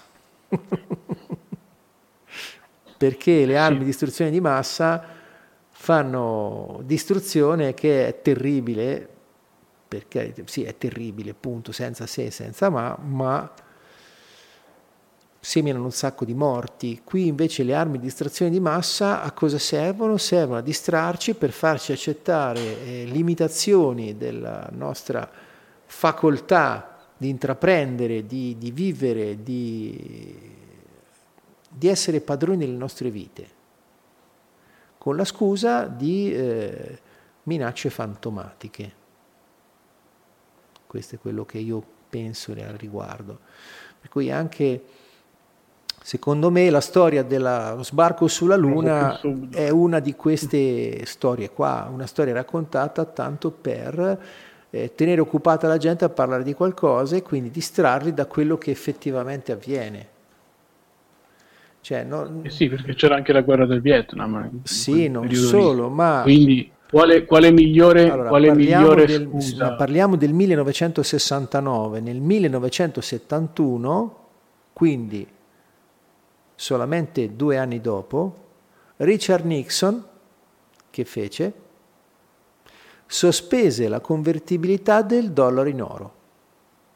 Questa cosa qui, che è una cosa epocale, non se la ricorda nessuno. Nixon è stato indagato per lo scandalo Watergate, mm. per tante altre cose, sì. è stato fatto un putiferio su questo, però del fatto che lui abbia sospeso la convertibilità del dollaro in oro non se ne è detto nulla. Quando mi capita di parlare di queste piccole cose banali, cioè del fatto che dopo la seconda guerra mondiale la lira non era più convertibile in oro, ma era convertibile in dollari americani e il dollaro eventualmente, se poteva arrivare a Fort Knox, era convertibile in oro. Dal 71 la lira, di conseguenza della dematerializzazione del dollaro, non era più cambiabile niente, per cui dal 71 almeno mm. eh, il denaro che noi usiamo vale solamente perché gli esseri umani si fidano a prenderlo, perché non c'è nessun valore dietro. Cioè la stessa scritta che c'era sulla vecchia lira pagabile al vista portatore, ma de che, oh, come dicono a Roma, cioè pagabile di cosa? Cioè se tu vai alla Banca d'Italia a portare le lire, andavi alla, dopo il 71, in che cosa ti pagavano? In dollari? E il dollaro in che cosa era pagabile? Cioè perché anticamente sì. le banconote sono nate come mezzi di pagamento per semplificare il, la, la vita a chi altrimenti doveva portarsi in giro l'oro con i rischi del caso. Quindi da quando sono nate le, le, le casseforti per il deposito dell'oro, i banchi metalli lasciavano le note del banco metalli che erano note di credito al portatore per cui tu potevi scambiare queste note di credito, ma anche il termine assegno. Il termine assegno cosa significa? Significa che io ti assegno un po' della mia riserva aurifera in, in, in origine, ma questo non è più così. Quindi di fatto eh, adesso per legge, adesso non mi ricordo quant'è la quota, ma mi ricordo che qualche anno fa la quota massima che le banche possono prestare è nove volte i soldi che hanno. Cioè, come dire, se io ho 100 euro, potrei prestarne 900. No, aspetta, io non posso perché non sono banca. Così dicono le banche. In realtà c'è qualcuno che l'ha fatto e ha avuto anche ragione del giudice, perché c'è stato un giudice che ha detto che se lo fanno le banche e non è illegale, come può essere illegale se lo fa un essere umano? o la legge è uguale per tutti, quindi se è illegale per una banca è illegale per un essere umano. Se non è, se non è illegale per una banca non può essere illegale anche per un essere umano. Per cui potremmo fare, eh, saldare i debiti facendo credito. Di fatto è questo che fanno le banche. Quando noi andiamo a chiedere un prestito in banca, non ci danno mica i contanti, ci aprono una cosiddetta linea di credito, cioè scrivono su un numerino da qualche parte, una volta era un registro di carta, adesso sono eh, bit da qualche parte in qualche database eh, nascosto ben bene eh, per i pochi, pochi addetti ai lavori, scrivono un più qualcosa e tu cominci a spendere questo più mm. qualcosa scritto su eh, dei supporti magnetici e ti affani a rendere un qualcosa che ti è stato prestato ma che in realtà non esiste. Cioè di fatto eh, ti sei accollato un debito e quindi questo ritorna un po' con la metafora che faceva Giacinto Auriti, dove diceva che... Una eh, carta di debito. Sì, dice, Giacinto Auriti paragonava l'aver accettato questa moneta di proprietà delle banche, a, faceva un paragone con eh, la, la, la, la vicenda di Gesù Cristo nel deserto quando viene tentato dal diavolo. In quell'occasione Gesù ha fame, eh, il diavolo arriva lì e gli dice, ma tu che hai poteri, trasforma le pietre in pane e sfamati. Ecco, lui dice che l'aver accettato le, le, le, la moneta delle banche, priva di, di proprietà delle banche, è come aver accettato delle pietre e trasformarle in pane, perché noi col nostro consenso, dando valore, abbiamo trasformato una cosa, una pietra, in qualcosa di nutriente, in qualcosa di, di, di prezioso, perché alla fine siamo noi che accettiamo la moneta a stabilirne il valore, perché la moneta ha valore in quanto c'è qualcuno che si fida a prenderla. Se per assurdo eh, la maggior parte degli esseri umani si rifiutasse di accettare una certa moneta, quella moneta non avrebbe più valore. Quindi in questo Giacinto Auriti, per chi non lo conosce, era eh, lo studioso economista da cui Beppe Grillo ha tratto l'idea del reddito di cittadinanza, omettendo però la parte fondamentale. Giacinto Auriti diceva sì, diamo un reddito di cittadinanza, ma diamolo con una moneta di proprietà del portatore, perché una moneta di proprietà della banca in realtà non è un valore ma un debito. Quindi non ha senso dare un reddito di cittadinanza attraverso un debito. Se vogliamo dare il reddito di cittadinanza, diamolo attraverso una moneta di proprietà del portatore che non è un debito, ma è un valore effettivo, perché ci siamo messi d'accordo che vale. Quindi diciamo che anche questo è proprio a, per me la dimostrazione pratica che il valore delle cose è più quello che noi decidiamo che esse hanno che quello che effettivamente ha. Certo.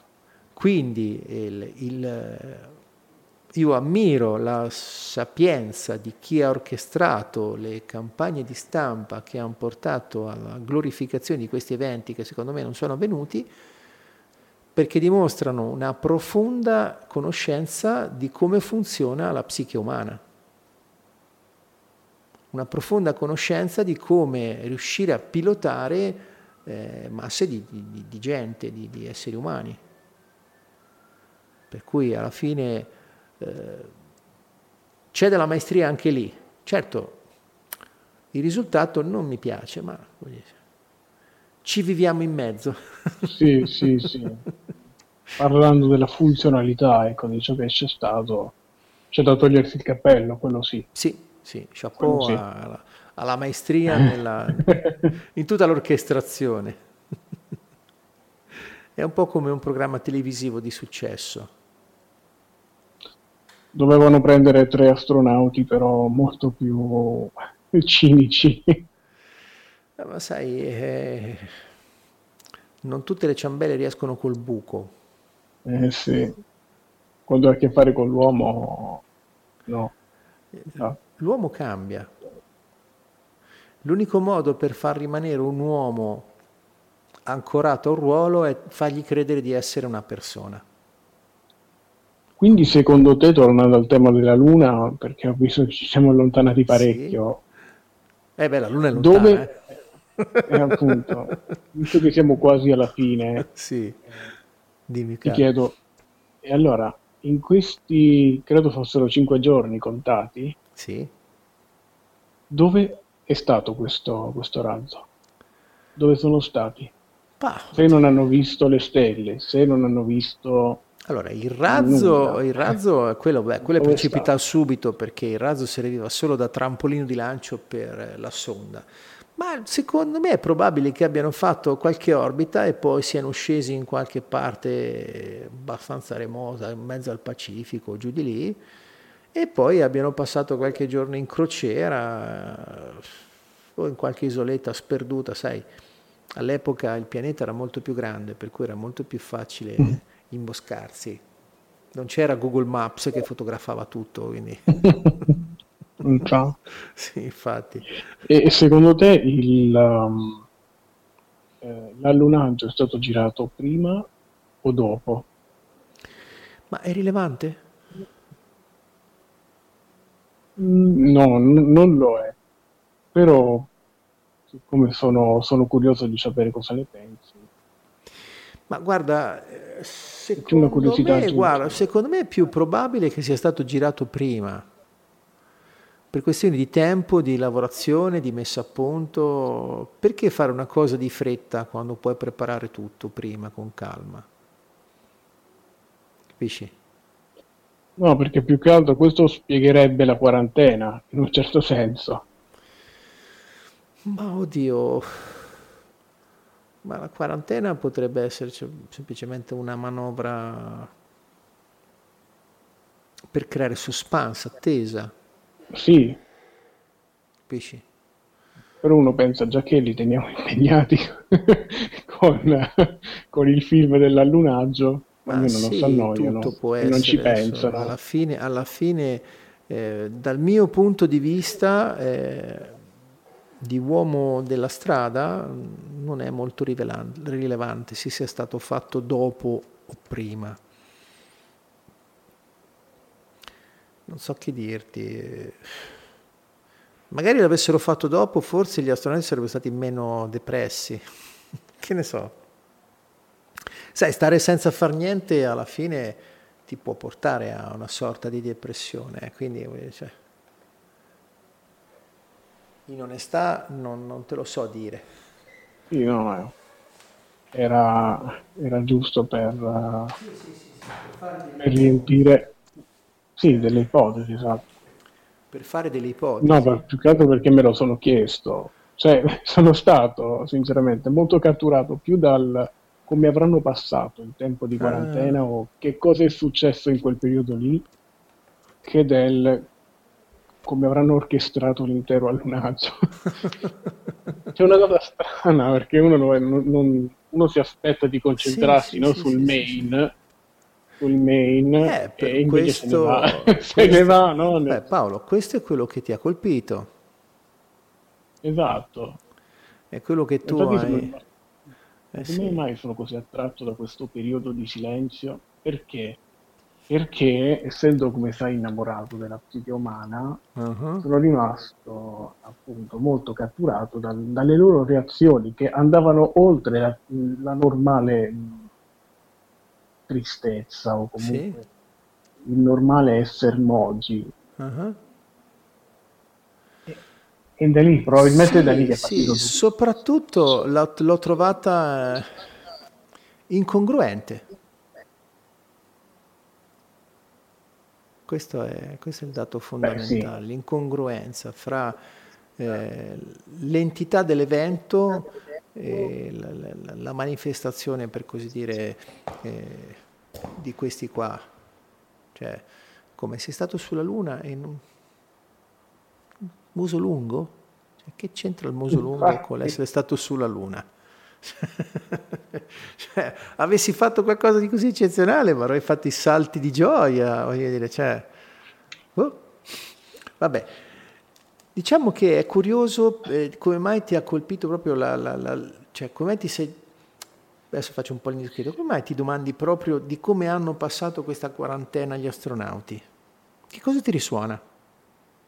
Perché? Ma più che altro mi ha, mi ha risuonato, mm, ok, è facile, è facile eh, parlare di quarantena sì? eh, dopo un viaggio sulla Luna, ovviamente. E, però eh, appunto mi ha colpito molto la, la loro reazione e la domanda che mi sono posto è ma che cosa sarà successo in quei 15 giorni? Cosa avranno provato in quei 15 giorni? Cosa avranno fatto loro e che cosa avranno anche imposto in 15 giorni? Cioè io ho immaginato, non 15 giorni adesso... Vabbè, quarantena si suppone 40 giorni, no? Eh sì, infatti non, non, non so perché stavo parlando di 15 giorni. Vabbè. Cioè, mi sono chiesto, mi sono chiesto, cioè mi sono messo nei loro panni, quanta sì. pressione psicologica queste tre persone uh-huh. Rispetto alla portata dell'evento hanno dovuto sopportare. E sono rimasti lì, cioè comunque sono rimasti sì.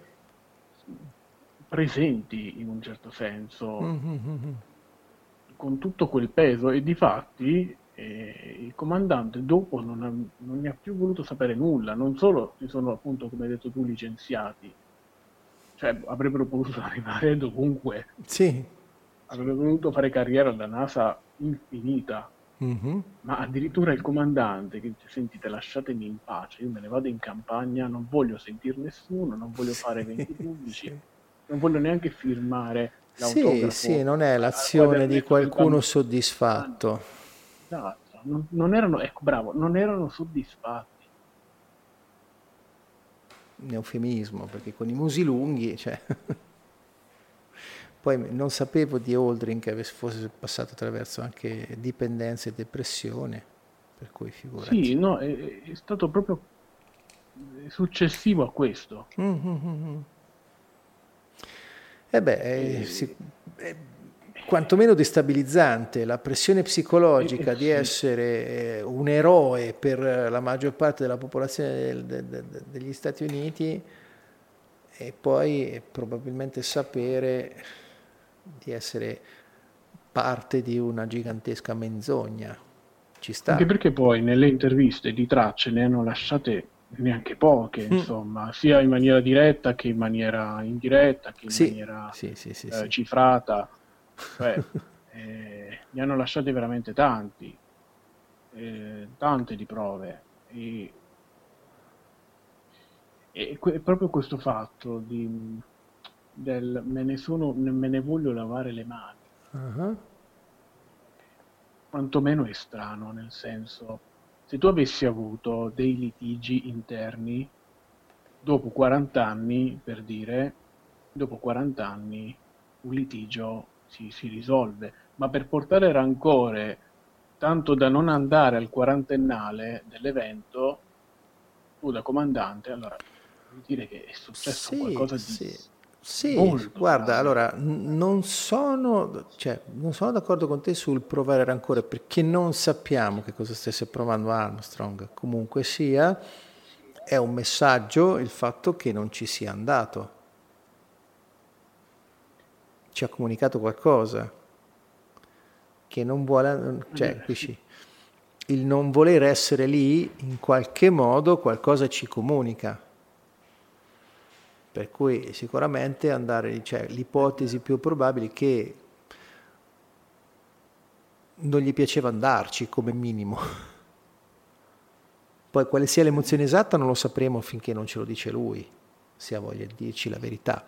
Non, Però, credo, non credo che, che, Forse neanche può farlo. a meno che... Eh sì.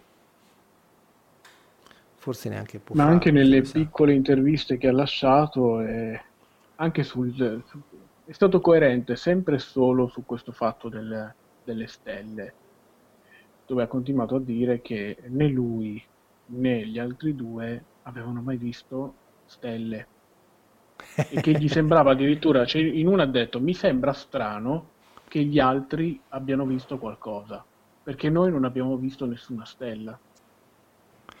Beh, se ci pensi, eh, se effettivamente è andata come ipotizziamo, il fatto di dire di non aver visto stelle alla fine è la verità. Beh, sì. sì, se ci andiamo. Ironicamente sì, la verità. Sì, no, non abbiamo visto stelle.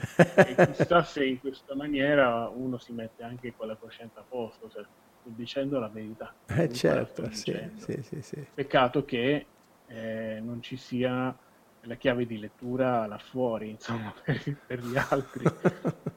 che ne so, questa è la mia interpretazione, questa è eh, sì. la mia interpretazione. Tra l'altro c'è anche un'altra foto, mi sì. ho fatto ricordare un'altra foto, c'è una, una foto particolare con eh, il primo piano uh-huh. di uno degli astronauti, non so se è Armstrong o, o Collins, uno dei due, e abbiamo detto che non c'era nessuna stella, che l'unica fonte di luce era il Sole. In questa foto, nella visiera, uh-huh. eh, nel riflesso della visiera ci sono 5-6 luci poste in fila 1, 2, 3, 4, 5 uh-huh. messe così e, e, e, sotto si vede una sorta di cavalletto che in qualche modo si aggancia ora la domanda che mi faccio da uomo della strada è ma è possibile che questi errori non siano mai stati corretti in qualche modo. È possibile, perché ecco, questo metterebbe di nuovo tutto in gioco. Cioè, se ci sono errori così palesi e se due persone come me e te ne stanno parlando adesso, è possibile che nella fase di ritoccaggio, perché comunque le foto, volente o nolente, le ritocchi, mm-hmm. eh, nessuno si sia fatta, abbia visto, ma qui l'ombra dei sassi è coerente, eh, qui nella visiera si vedono queste cinque luci messe così in fila quando non ci sono, non, non ci sono stelle e qui eh, in questa foto il sasso c'ha la C perché c'era una c'è anche una foto in cui ti mostra un sasso segnato con la lettera C e si ipotizza fosse un sasso finto, un sasso di scena. Mm-hmm. Cioè, queste piccole cose, uno dice ok, un attimo che ci sono queste situazioni qui, cerchiamo di togliere, cerchiamo di correggere, perché prima o poi qualcuno ci arriva. Tenendo conto potrebbero, cioè, anche la stessa Unione Sovietica, vuoi che non era una buona occasione per screditare eh, i rivali? Nel senso, hanno finto l'atterraggio sulla Luna, diamogli addosso.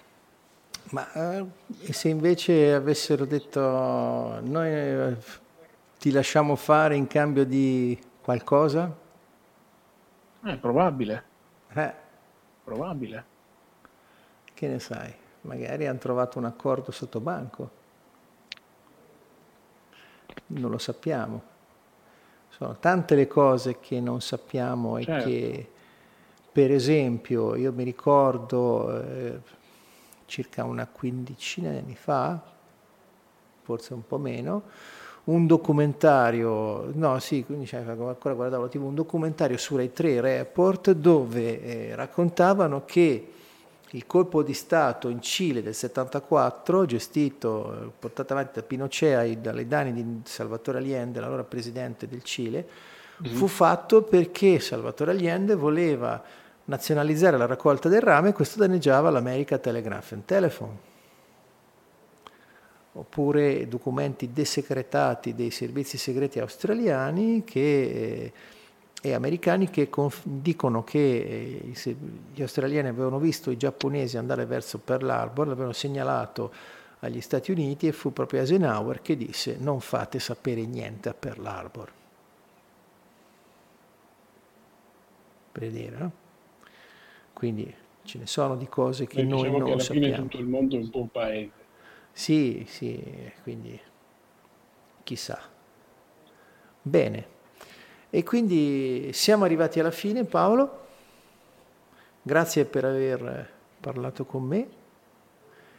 E un ringraziamento ai nostri ascoltatori e quindi a chiusura, vabbè, innanzitutto un saluto a chi ci segue su Facebook, terminiamo qui la diretta, se vuoi fare un saluto Paolo.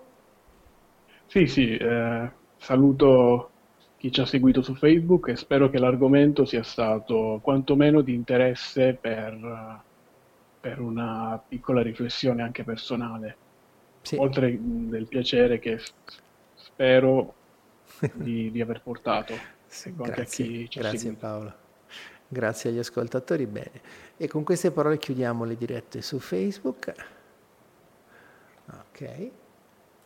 Bene, per chi ancora ci ascolta su Radio Iride manderò la sigla che mm. ormai chi mi segue conosce, Moments in Love degli Art of Noise. Perché, e con la luna ci sta benissimo. Sì. Moments in Moon, Moments in Love with Moon, direi che è fantastico. E anche perché alla fine, se non viviamo momenti d'amore, la vita non ha un buon sapore, secondo me. Eh, io aggiungo che dobbiamo imparare prima a stare in questo di mondo prima di andare a occupare un altro pianeta. ah, beh, sì, sì, sì, sono d'accordo. Allora, Grazie Paolo. E quindi tanti momenti d'amore a tutti. Ciao.